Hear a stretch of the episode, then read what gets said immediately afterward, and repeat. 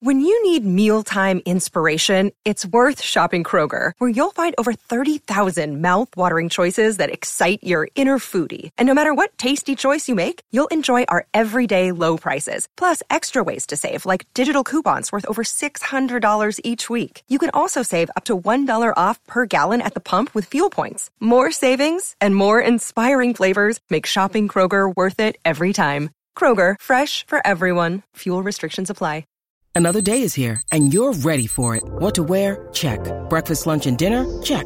Planning for what's next and how to save for it? That's where Bank of America can help. For your financial to-dos, Bank of America has experts ready to help get you closer to your goals. Get started at one of our local financial centers or twenty-four seven in our mobile banking app. Find a location near you at bankofamerica.com slash talk to us. What would you like the power to do? Mobile banking requires downloading the app and is only available for select devices. Message and data rates may apply. Bank of America N A, member F D I C. The Slate Culture Gabfest is brought to you by Harry's, the new shaving company that offers German-engineered blades, well-designed handles, and shipping right to your door. Visit harrys dot com for the fifteen dollars starter kit and get five dollars off when you use the promo code CULTURE. The following podcast contains explicit language. I'm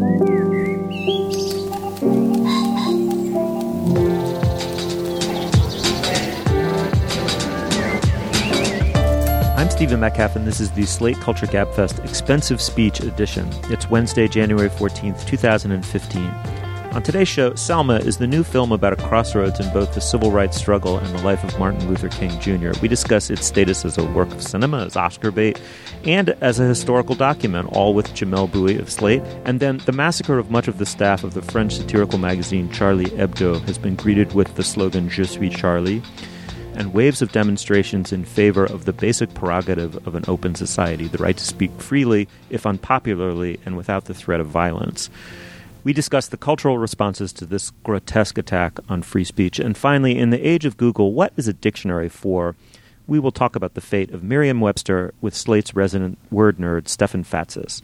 Joining me today is Slate's editor, Julia Turner. Hello, Julia. Hi, Steve. And, of course, uh, Slate's film critic, Dana Stevens. Hey, Dana. Hey, Steve. I should warn you guys, I have a hoarse voice today. I have barely any voice at all. So. This is, we've got Dana Bacall here in the studio. I wish. So she's sounding very, uh, very... I feel like you're about to plan a jewel heist or something. You sound like very, very saucy. You don't look like you're about... Not, not to spoil anything. You look very lovely for a, a clearly quite sick woman. Most jewel thieves oh smell less like Vicks VapoRub than I do right now. Oh my! Maybe the back of Julia's hand will help cure your cold. Right. I like the idea of you like slinking into a vault, like trying not to spill your chamomile tea. You have there. If I could just get this pendant, I'm sure I'll feel better. This is the Hollywood pitch to end all Hollywood pitches here. Um, I would one hundred percent watch this movie. All right, well, plunging into actual culture. Selma is the new film from director Ava DuVernay. It stars David Oyelowo as Martin Luther King Junior, and it covers a very specific few months in the civil rights leader's life, from his acceptance of the Nobel Peace Prize in December nineteen sixty-four to his march from Selma to Montgomery, Alabama, in demand of the right to vote the following March, early spring. The movie also stars Tom Wilkinson as President Lyndon Baines Johnson and Tim Roth as George Wallace, the Alabama racist Alabama governor. We're joined by Jamelle Bouie, a staff writer for Slate, to talk about the film. Jamelle, welcome to the program. Hello, thank you for having me. Wonderful. We'll get to you in one second. I wanted to start with Dana. Um, it takes nothing away, I think, from this movie to say that it's Oscar bait, because in addition to that, it's many, many other things. Uh, tell us what you thought of the movie.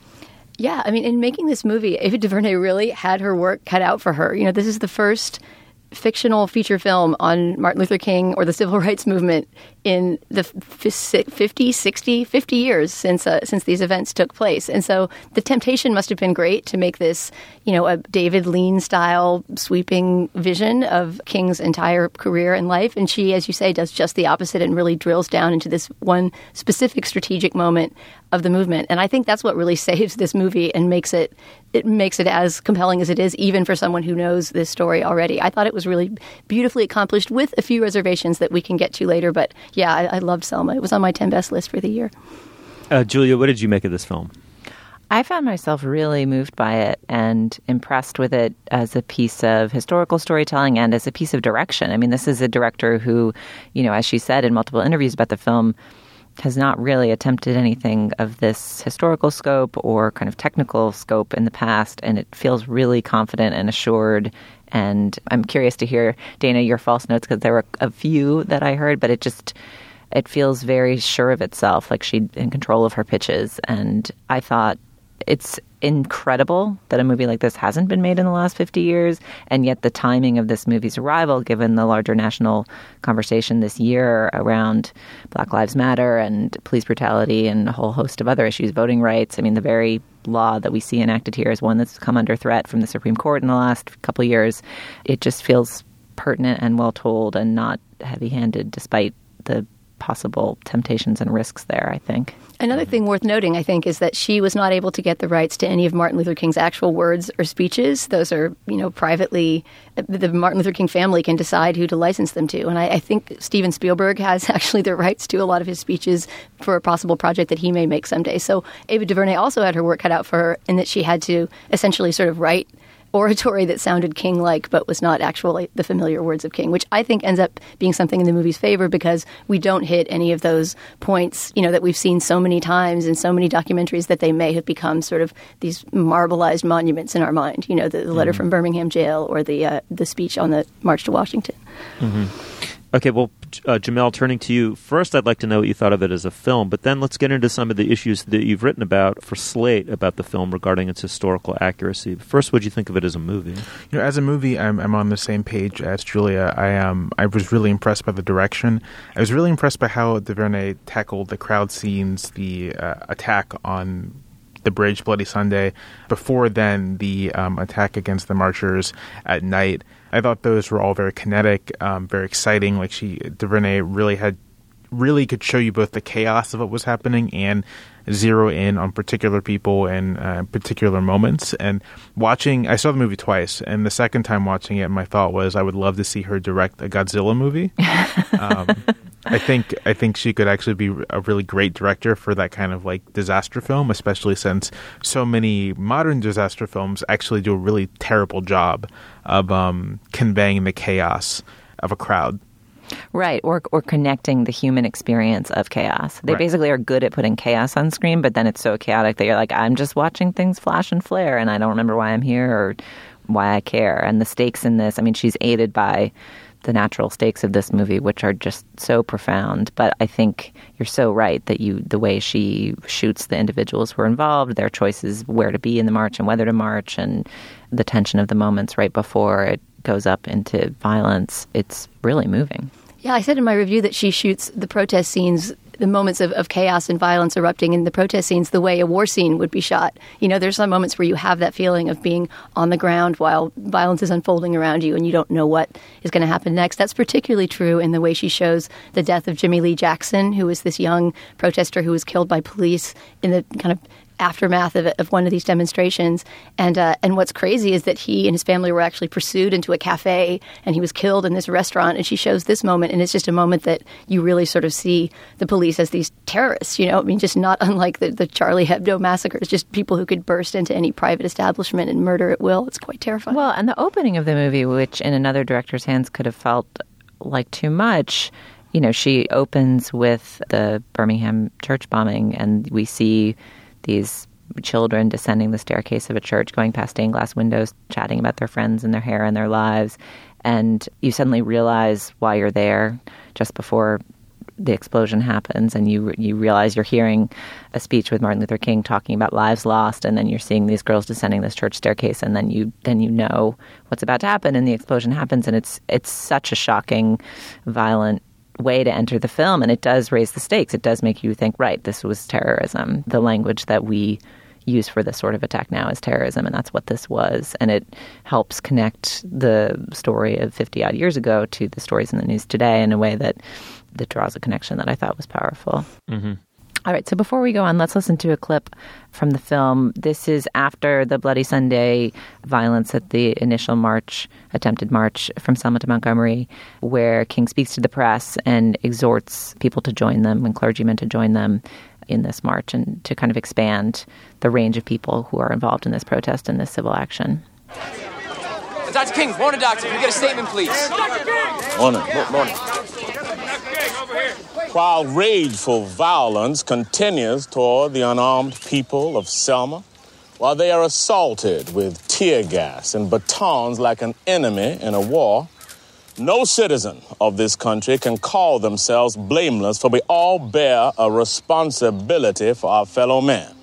I am appealing to men and women of God and goodwill everywhere, white, black, and otherwise. If you believe all are created equal, come to Selma. Join us. Join our march against injustice and inhumanity. We need you to stand with us.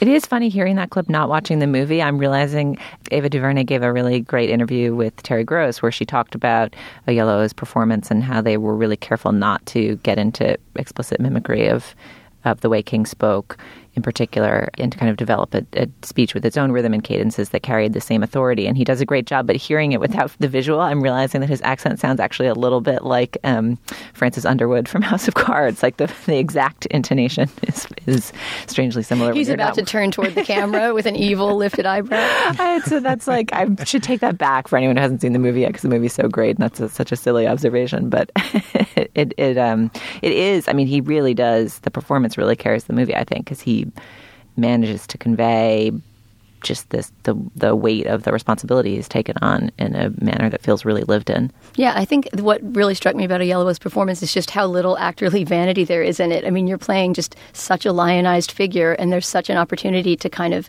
um, I don't know, kind of just sprinkle fairy dust on your own head, and there's really none of that in his performance at all. He plays him as, you know... A, and we can get to the ways in which the, the script does this, but he plays him as a, a flawed individual, but yet he preserves that kind of authority and nobility that we associate with King. All right. Well, Jamelle, um, some people have taken issue with the film's historical accuracy. I mean, specifically the depiction of uh, Lyndon Johnson, who in the film is seen as kind of an adversary of King's. He, in the most controversial scene, it appears that he gives J. Edgar Hoover, the F B I director, the green light to dig into King's uh, personal life, uh, specifically his infidelity, which is not historically accurate.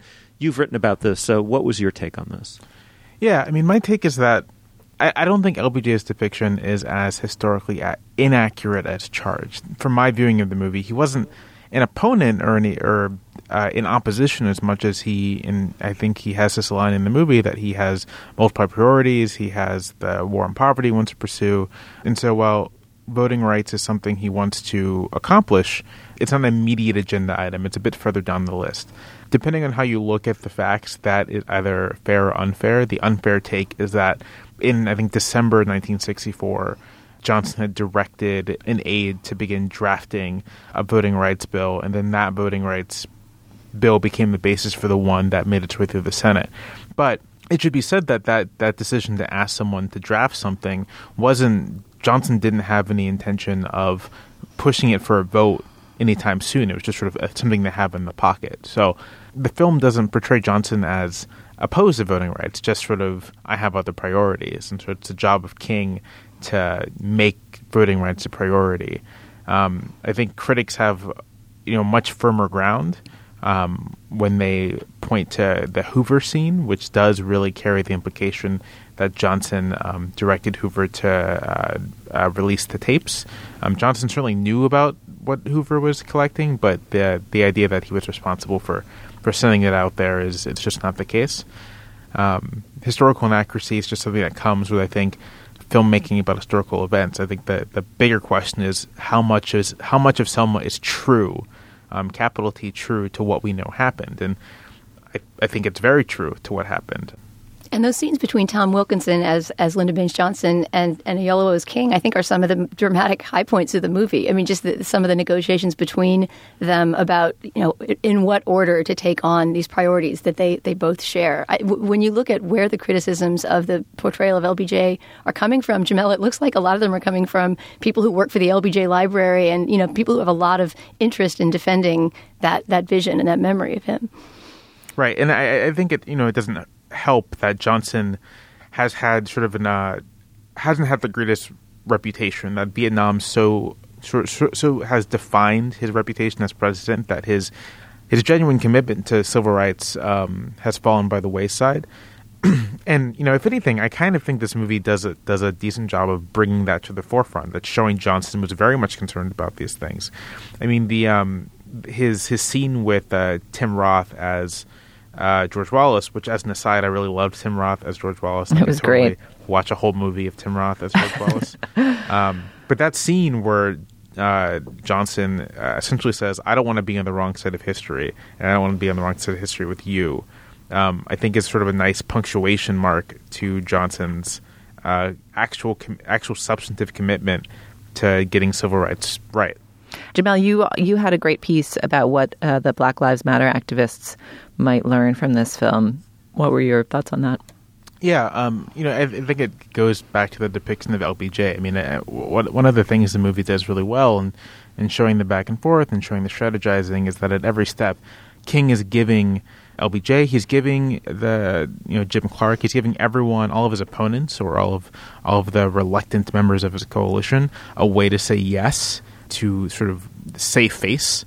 And I think that's something that, in my read of the the, the burgeoning Black Lives Matter movement, um, I, I'm not really seeing much of a, a way a way a way to not just appeal to the consciences of um, sympathetic whites, but also to give both opponents, um, and in this case, opponents would be you know, police departments and sort of reluctant allies or or reluctant members of the coalition, a way to say yes in a substantive way to get something that would re- re- relieve the pressure. A good example of sort of like the the problems with not giving uh, your the other side a way to say yes is uh, I think was it last week or two weeks ago? Um, time all runs together for me. There was. There was something where people were interrupting brunches by reading off the names of young black people killed by police. And I, I kind of get why you would do that, but it strikes me as something that alienates more than it does, like, do anything.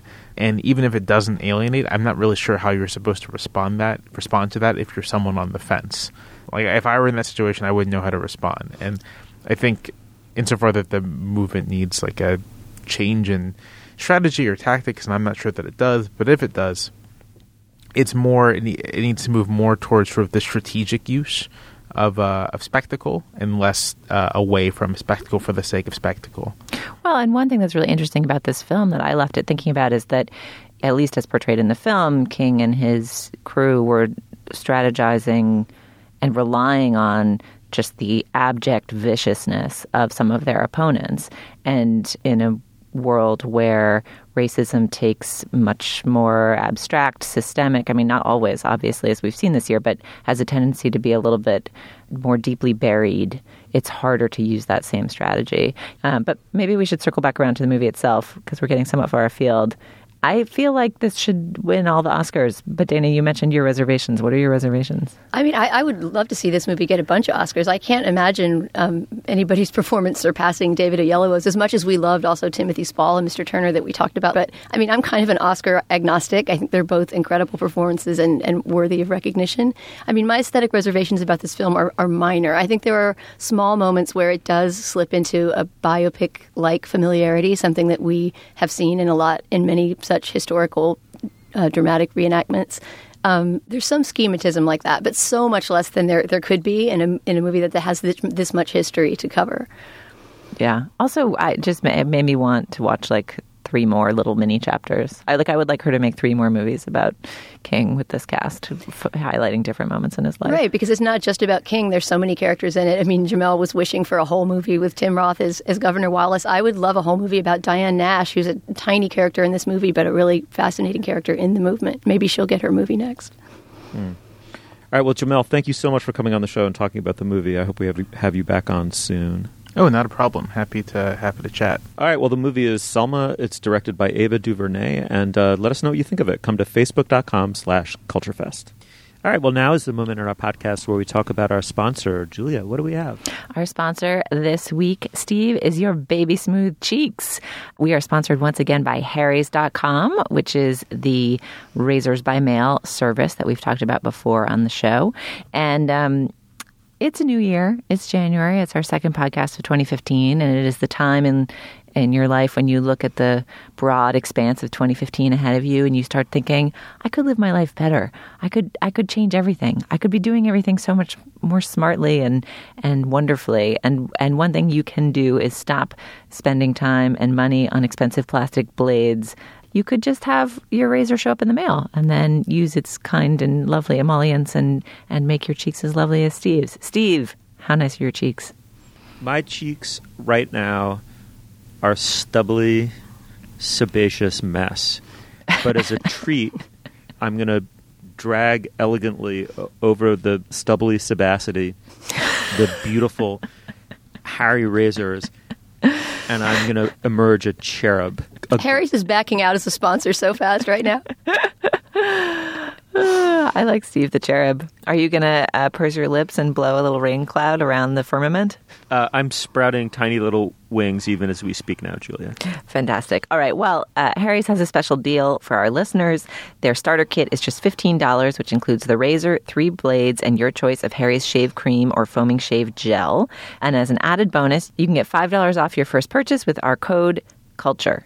And after using the code CULTURE, you can get an entire month's worth of shaving for just ten dollars. So again, that's harrys dot com now and five dollars off with the code CULTURE. We thank them so much for supporting our show.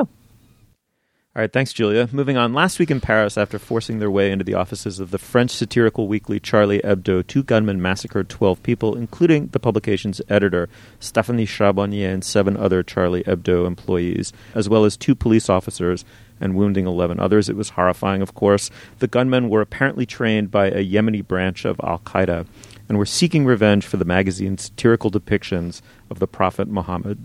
Immediately after the attack, the slogan Je suis Charlie went viral, and there have been huge marches in show of solidarity for both the victims and for the right of free speech within the context of an open society and without the threat of violence. In many ways, uh, Julia, this is a very simple story. A horrible, horrible thing happened. It's inexcusable on every level. And uh, people's support for the Je suis Charlie hashtag and slogan is quite moving. Nonetheless, a number of incredibly complicated issues arise with a situation like this, that it's the privilege of a free society to talk through openly and often in conflict. The first one of which is, would Slate publish these images? Slate did publish these images the day of the attack. We published a few of the most controversial covers of Charlie Hebdo and had a post translating them and sort of explaining what the jokes had been and what the responses had been, including a couple of the images that showed the Prophet Muhammad, which some had objected to. Um, but, you know, a lot of people did not publish them. A lot of mainstream American publications, newspapers, television networks did not publish them. And most of the folks who did publish them tended to be digital entities. We published them. The Huffington Post published them. The Daily Beast published them. The Washington Post's op-ed pages, but not its news pages, published them. I mean, to my mind, in order to understand this story, you need to understand what this publication was and where it fit into the French publishing landscape, which is, it's always a little bit odd to insert yourself into the alternate reality of the media landscape of another country, because the kind of cultural distinctions and sorts of publications that exist can closely mirror your own, but then also just be skewed through the lens of the different culture. And to understand what this magazine was, what role it played, and what these cartoons were that had caused so much controversy, I thought people needed to see them. But, you know, obviously it's a decision that's easier to make when you run an opinion journal based in New York and D C and not an international reporting staff of hundreds all over the globe. But I was still surprised by the variety of responses from the American press. I'm curious what you guys thought. I mean, we, you know, it's something that to me seemed like a piece of news context, but did you find yourself wanting to see the images, looking for them, trying to find them? Where did you come? In some ways, this this domestic American media debate about the cartoons is the least important. Well, I don't know. It, it seems like it could be one of the less important things about this attack. But on the other hand, if it's an attack on a free society, maybe it is important. Where did you guys come down?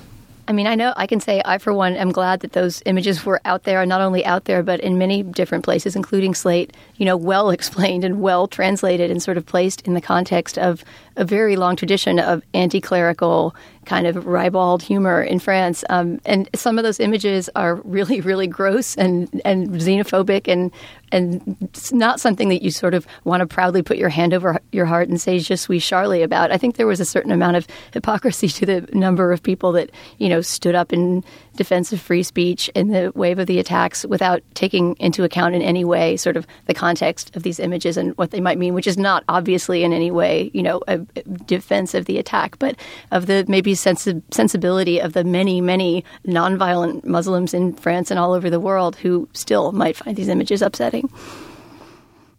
Steve, where did where did you come down on all of this? Did you were you digging around trying to understand the publication?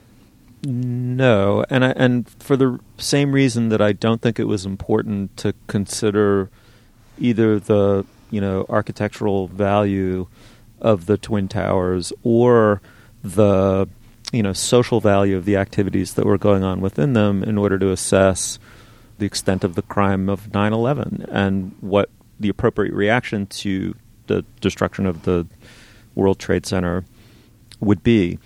I just don't think it matters. I mean, the one thing we've learned since these attacks is that French people have mixed feelings, to put it mildly, about this publication, and that they had those feelings prior to the attack and prior to the previous attack on them and threats to them.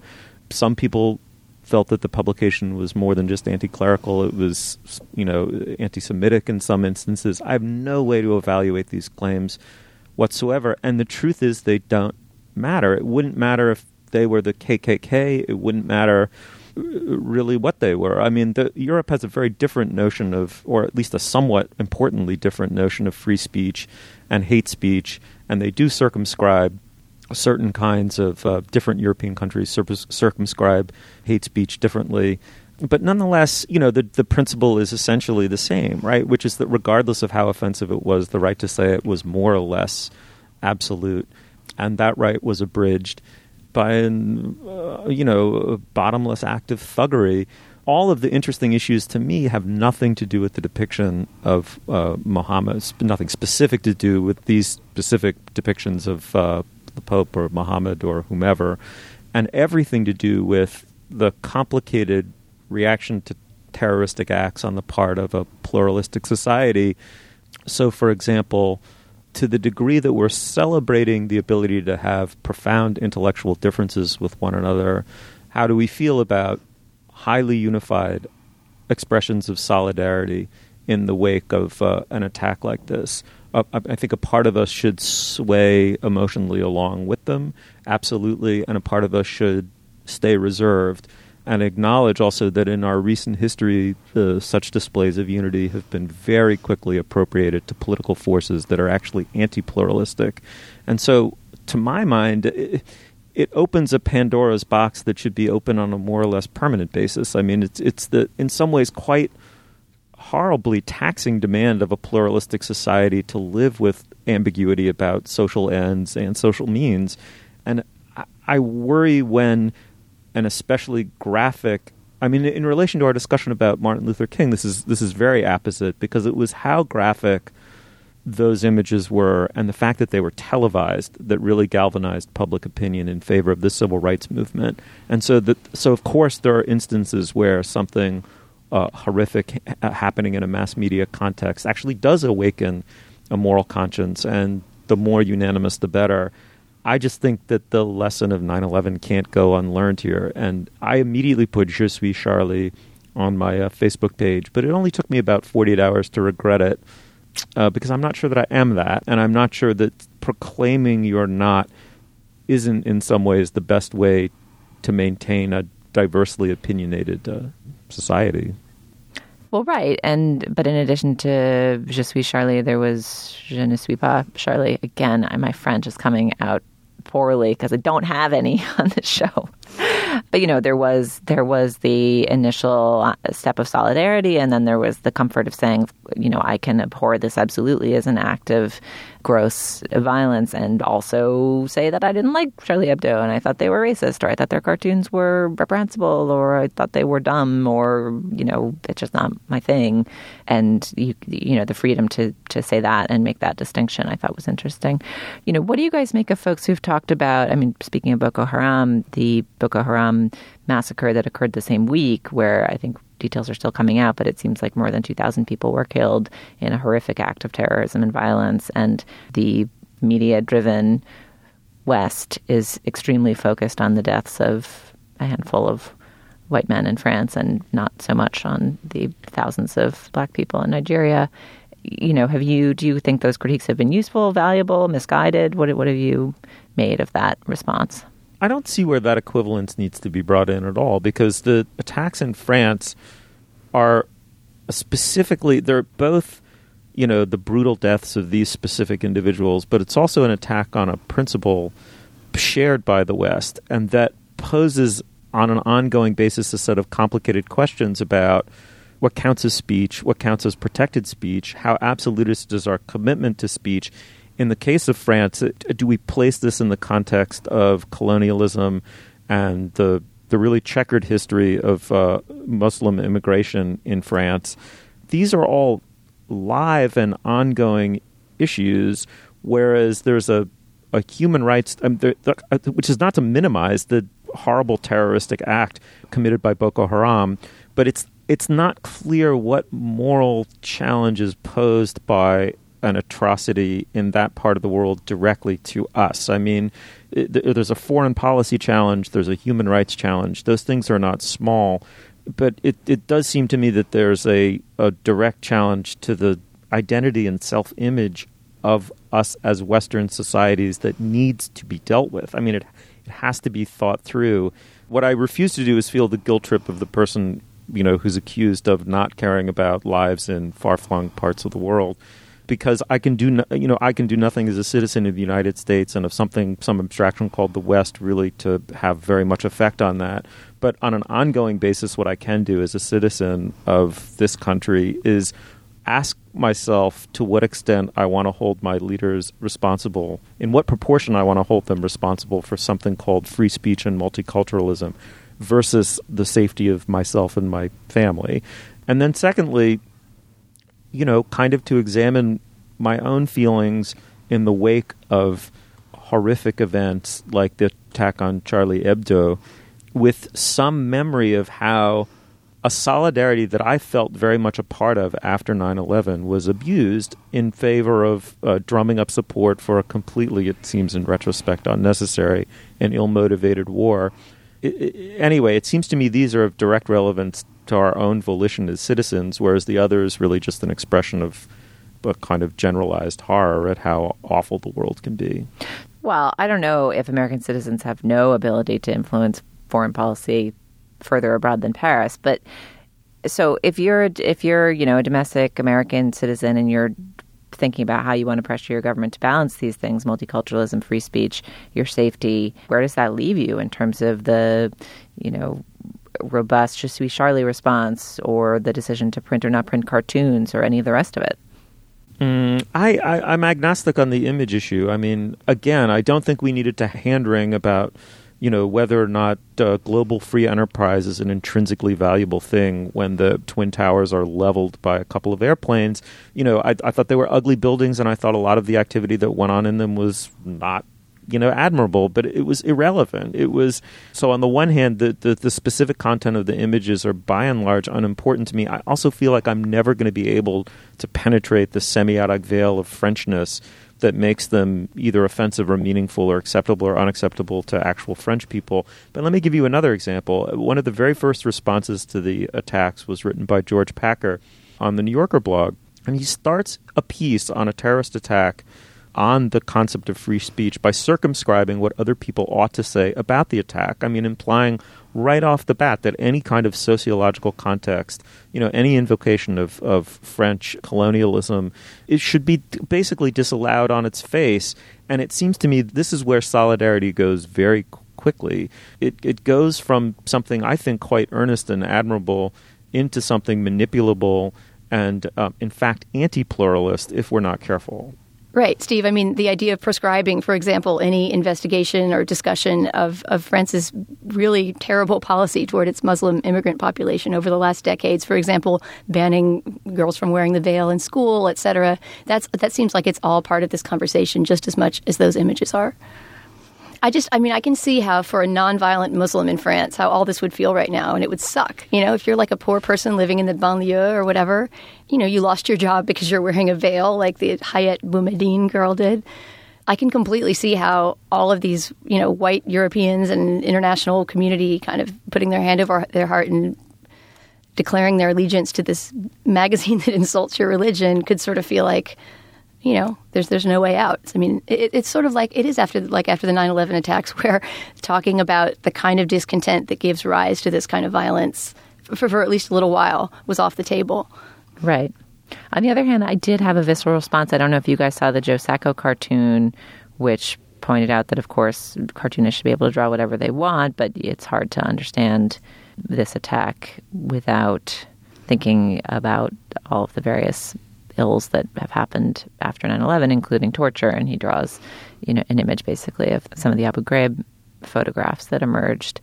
And I found that response like, like I found that response to be totally off base somehow. I mean, not that he didn't have the right to say it. Of course he had the right to say it. I'm not trying to police anybody's speech here, but torture is not an acceptable response to anything. Stipulated. Colonialism is not an acceptable global behavior. It's stipulated. But also, like, just like gunning down a room full of people is like it it, it it does seem like there needs to be able to be a conversation about larger global forces prompted by this, but it also feels it feels to me problematic to treat an attack like this as in any way a rational act. Mm-hmm. You know, and it is tricky. I mean, like, we're so used to filing gunmen under like crazy young men here in the States because the attacks tend to be more personally motivated and not funded or financed or trained by global terrorist bodies. But the shift from I'm going to fly a plane into a building to I'm just going to go into a room with a gun and terrify people, or run around a city with a gun and terrify people, that's something that we have experience with here in States and tend to file as crazy. Uh, and where you, where you align an attack like this with a whole political movement or ideology or, or mode of terrorism, like, of course, to understand how it happened, you have to understand that. But something about that Joe Sacco cartoon, I don't know, it, it treats the men who committed this horrific act and shot up that office and murdered those people as like rational political actors in a way that that I find disturbing. Mm. Well, I uh, modestly suggest that we take our befuddlement as a sign of uh, mental health, all evidence to the contrary, because uh, there is no simple or unified response to this, and there sh- it shouldn't be implied that there is or should be, right? That that in some way a society's tolerance for a wide diversity of opinions is reflected in individuals as well, and their ability to hold several contrary things in their minds at once. All right, well, anyway, uh, we've come to no conclusion. Maybe you can help us uh, come to even less of one. Come to facebook.com slash culturefest and tell us uh, what you think about the Je suis Charlie uh, movement. All right, moving on. Steve, before we move on and, and talk to Stefan Fatsis about the dictionary, I have an announcement for our listeners, which is that the writers and editors behind Outward, Slate's L G B T Q blog, will be convening for an evening of queer conversation about the latest gay news, culture, and controversy, and it's happening Tuesday, February third at City Winery in New York. City Winery being an awesome venue where we've done at least one show, but it's a great room, a really fun space. Slate's Brian Lauder, Mark Stern, and June Thomas will share the stage with actress and singer Leah Delaria, uh, who plays Big Boo on Orange is the New Black and has written for Slate a few times. And uh, at the end of the evening, audience members will have an opportunity to pose their very own Ask a Homo questions. This is the video series that June and Brian have been doing for us for the last year. So again, that's Tuesday, February third at City Winery in New York. For more information, go to slate.com slash outward NYC. All right, moving on. Stefan Fatsis is the author of Word Freak and a panelist on the excellent Slate sports podcast Hang Up and Listen. As the subhead for his latest article for Slate says, Merriam-Webster is revising its most authoritative tome for the digital age, but in an era of twerking and trolling, what should a dictionary look like, and do we even need one? Stefan, welcome to the show. Hi, guys. Great to be with you.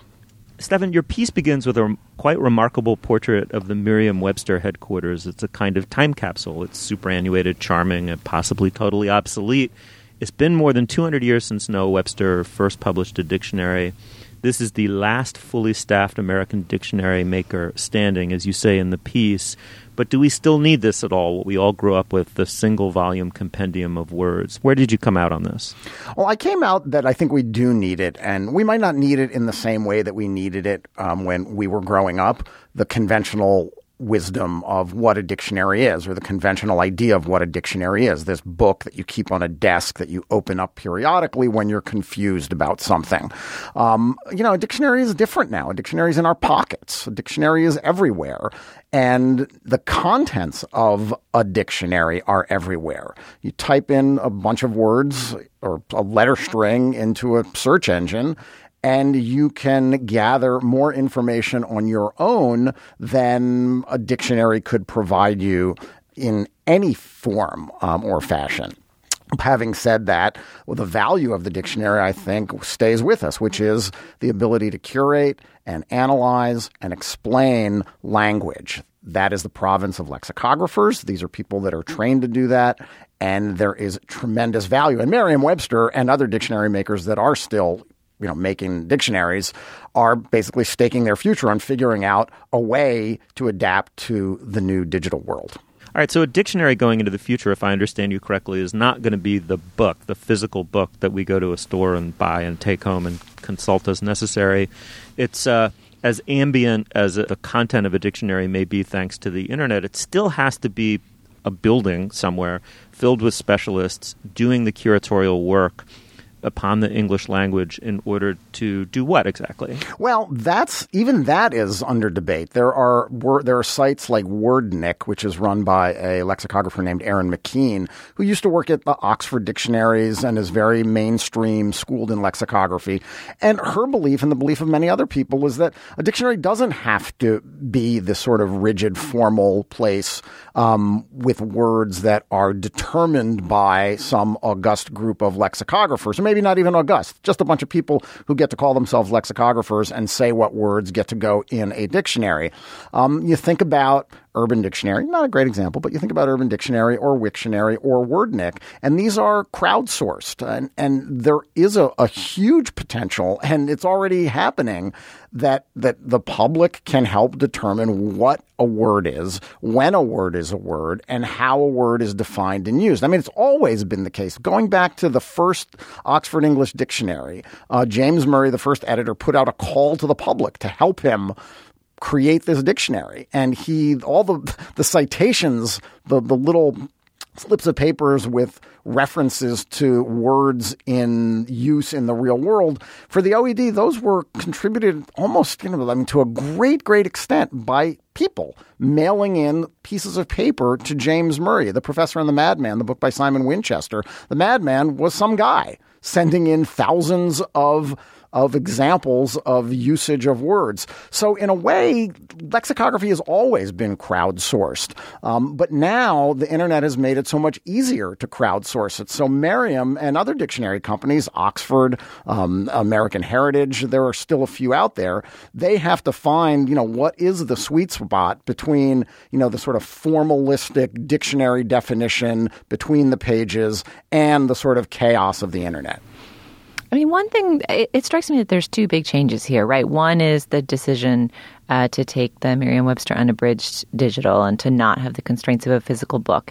And that shift, that shift from finite to infinite space, which is one that we've seen paralleled in journalism mm-hmm. as we've moved digitally, allows a ton more freedom, right? Like it used to mean something to get in a word in the dictionary because they could only fit so many words in the dictionary. And so a word, they had to compare the relative values of words, the relative widespreadness of words, and a word had to gain a certain amount of cultural currency and prevalence to be worthy of inclusion, right? Absolutely. And that's how that's how Merriam-Webster operated and still operates. Um, they collect citations, examples of usage of words. They used to be crammed into these unbelievable, these amazing filing cabinets at Merriam's headquarters in Springfield, Massachusetts. There's, they have sixteen million slips of paper in these cabinets. They stopped printing them out in like two thousand nine. um, and now it's all electronic.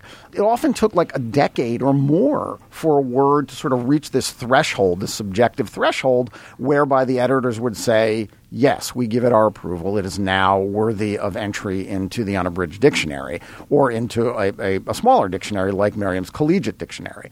And absent that constraint, yeah, that's what makes this such a compelling uh, question for lexicography.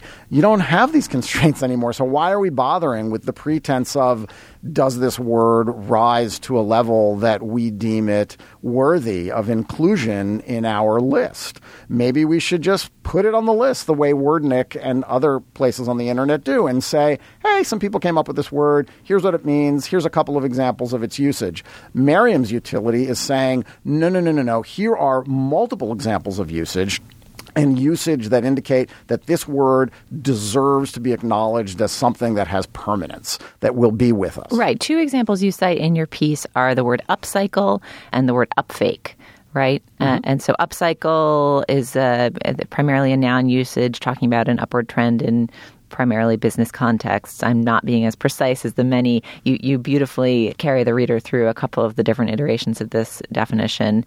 Upfake is one that has many, many fewer examples and refers to someone basically faking a, a, a, shot, an, in a shot in basketball. And maybe there's a case that both were, you know, if they've done the work to record that both words exist, one is much more prevalent, one is sort of a, a very rare coinage having to do with a basketball move that's more often referred to in other ways. You know, if they've done that work to think that through, maybe they should just include both words, but add the context that upfake had a brief blip of appearing in a very scattered way, but right. never really caught on. That's interesting or, or to it's know. It's catching on, and at some point, it may gain more common currency in basketball writing. And this is the, the this is the main issue that Merriam-Webster is tackling now. And we haven't even mentioned that what Merriam-Webster is doing with its unabridged dictionary is revising the third edition of it, its Merriam-Webster's New International Dictionary. It was the last great unabridged dictionary that the company published in nineteen sixty-one. And upon its publication, it was the subject of tremendous public controversy because it was perceived as permissive and descriptive of the language rather than prescriptive. People were, were accustomed to having the dictionary tell you whether usage was right or wrong. The third took a much more permissive approach toward, um, toward language and words like ain't and irregardless, in other words, that sort of became cause célèbre in the nineteen sixties.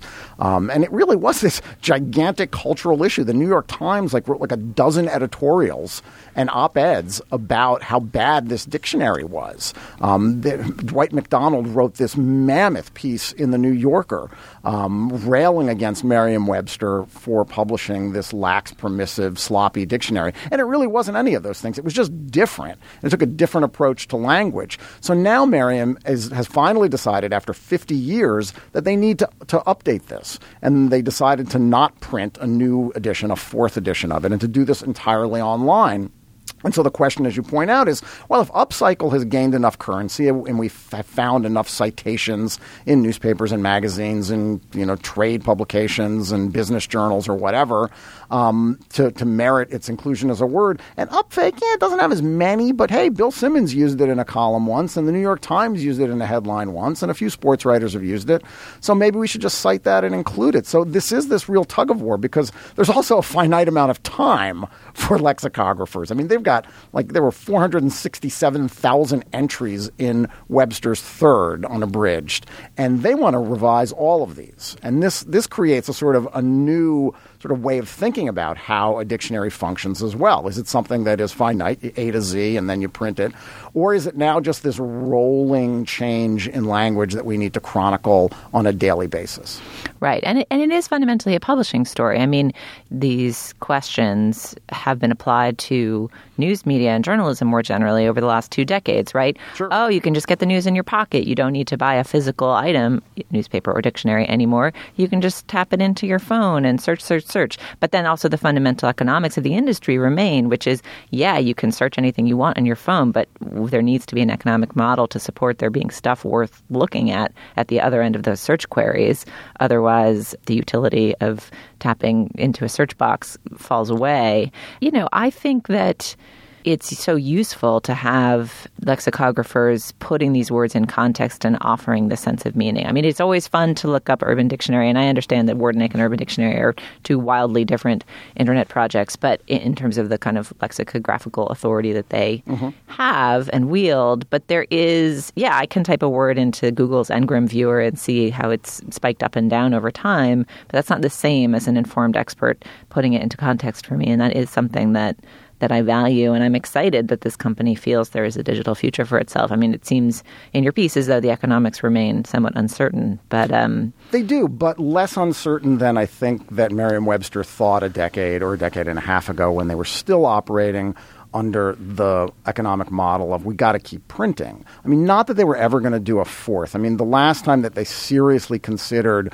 overhauling and putting this, you know, twenty-eight hundred page dictionary into, you know, between leather covers.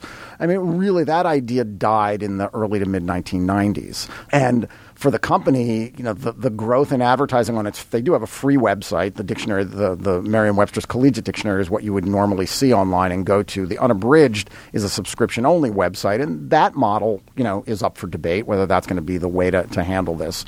Um, and they are generating enough ad revenue Um, and enough sales from their backlist, because people are going to still buy dictionaries. You know, people are still going to buy paperbacks and learners' dictionaries and Spanish, you know, English dictionaries. I mean, there's all kinds of, of potential for physical products that's not gone away yet.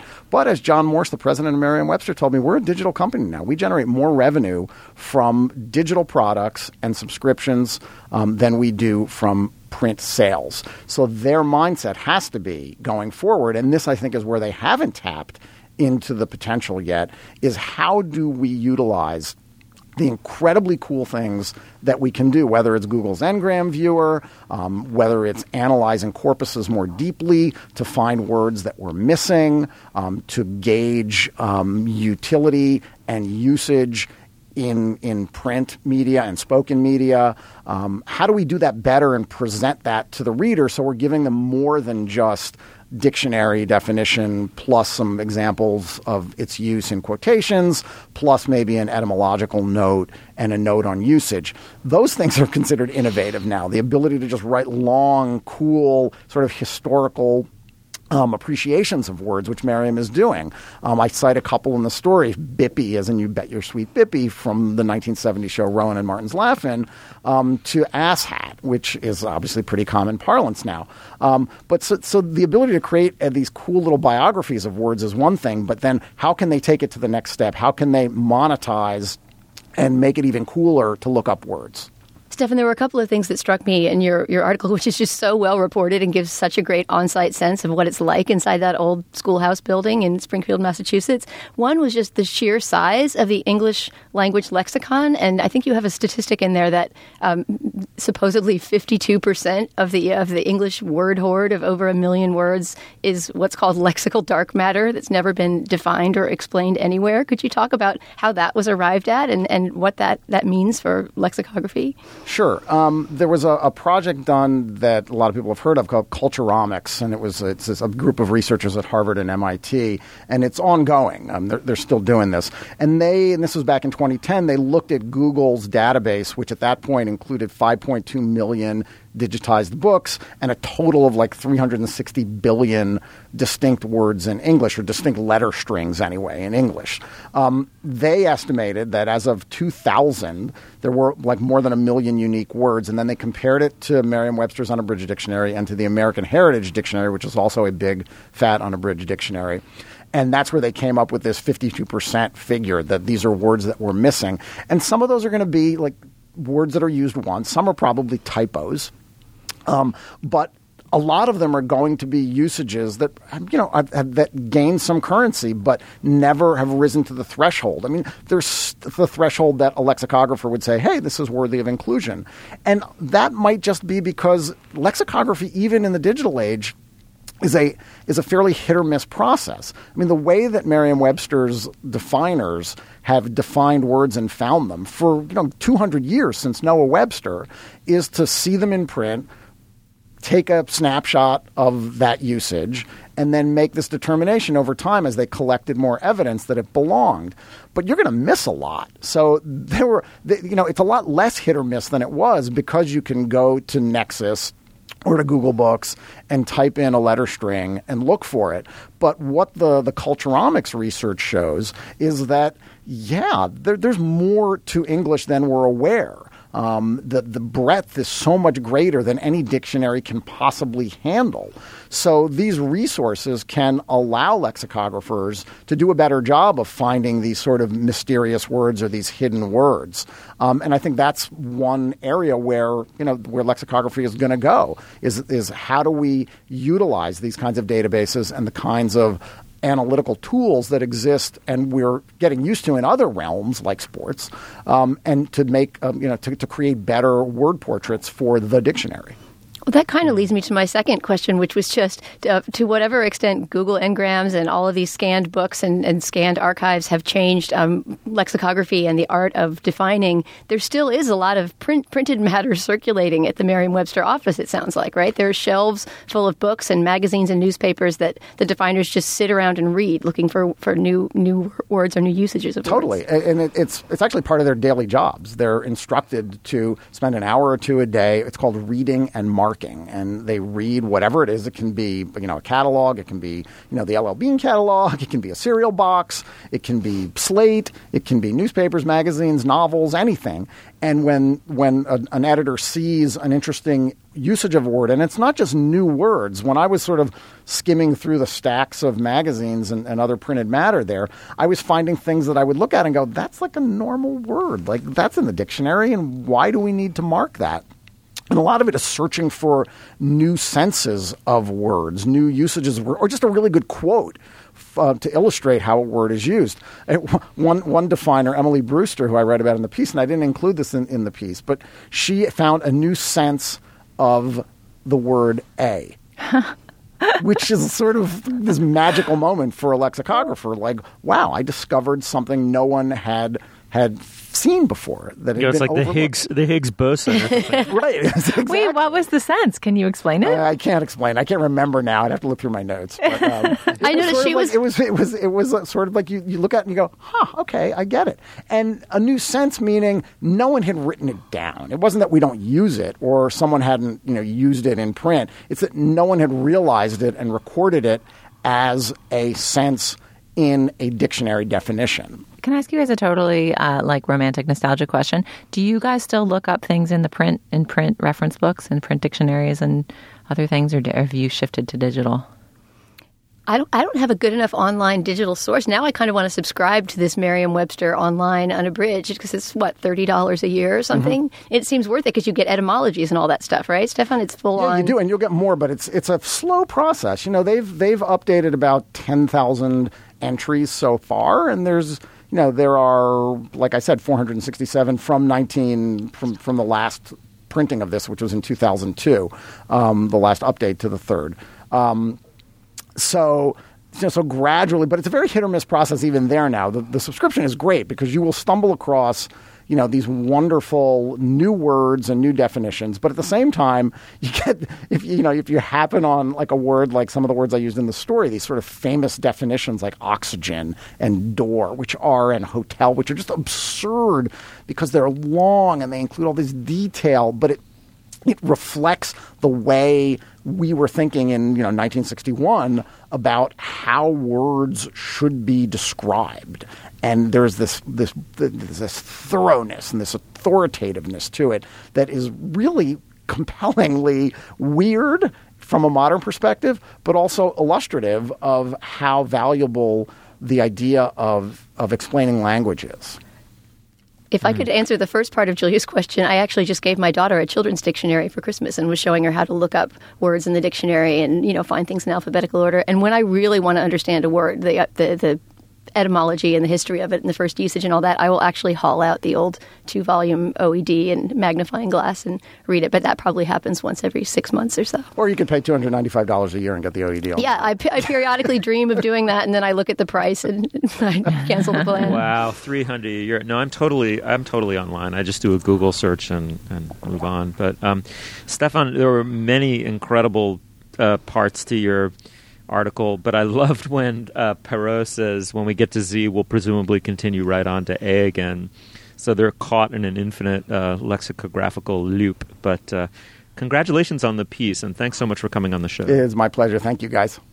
All right. The piece is called The Definition of a Dictionary. It's up, uh, up on Slate now. Check it out and tell us what you think of it.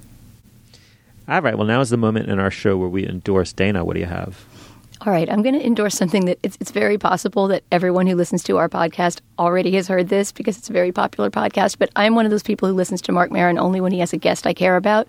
Sometimes when he has a comedy dude, it can just get too too much double comedy dude for me. But he did the most wonderful interview with Paul Thomas Anderson last week, who was a great get for him. In one week, he got Richard Linklater and, and Paul Thomas Anderson to appear on his podcast.